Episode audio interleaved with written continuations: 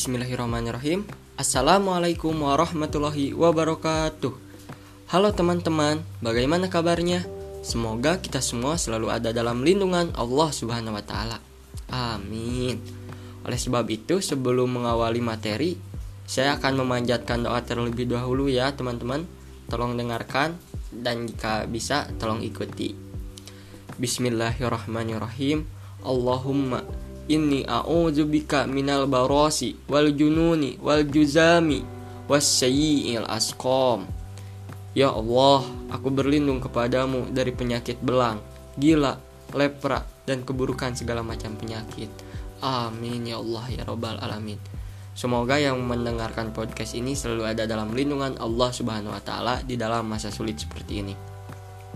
Baik, sebelum ke materi, perkenalkan dulu Nama saya Muhammad Jati Purnama dengan NIM 1908338, Prodi Pendidikan Kewarganegaraan, kelas PKN 2019A.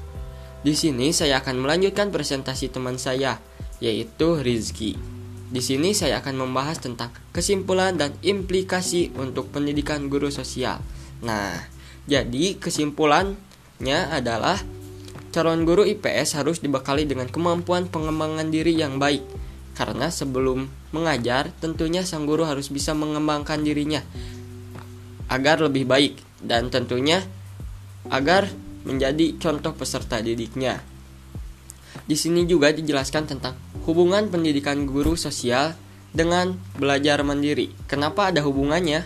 Karena dengan belajar mandiri, calon guru akan mendapatkan pengalaman dan keterampilan dalam hal penelitian maupun pemecahan masalah.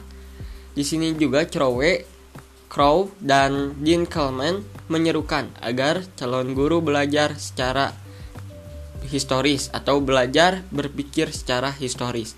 Berpikir historis adalah proses aktivitas otak dalam mengolah informasi melalui pengumpulan dan penafsiran fenomena yang terjadi di masa lampau untuk menemukan generasi yang berguna untuk memahami, meramalkan, atau mengendalikan fenomena atau kelompok fenomena di masa depan.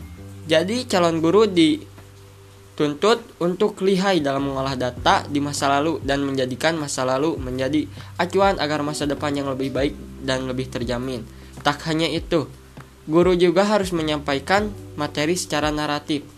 Dalam teknik naratif ini, salah satunya menggunakan metode ceramah. Melalui metode ini, peserta didik diajak untuk mengetahui dan memahami serta mendalami kronologis materi yang disampaikan oleh guru. Teknik narasi ini dianggap paling sesuai, mengingat budaya mendengar masih sangat kental di masyarakat. Nah, seperti itu. Terus di sini juga saya akan menjelaskan tentang review buku ya.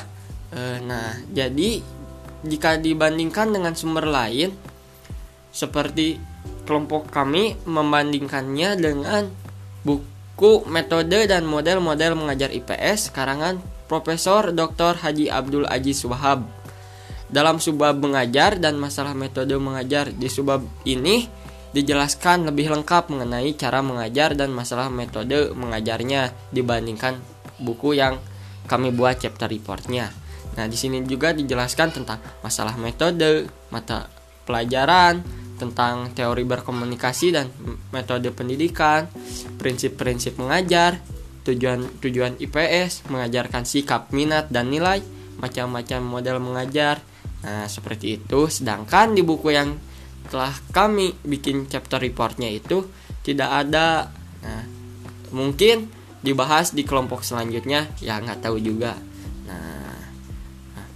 Tapi di buku ini juga memiliki kekurangan, yaitu kekurangannya buku ini harus dibaca beberapa kali untuk dapat dimengerti karena bahasanya yang sulit. Terus kelebihan buku ini yaitu berisi materi yang cukup lengkap untuk menunjang pengetahuan mahasiswa. Nah, Mungkin segitu saja materi yang dapat saya sampaikan. Apabila ada kesalahan, mohon maaf sebesar-besarnya. Wabillahi taufiq wal hidayah. Wassalamualaikum warahmatullahi wabarakatuh.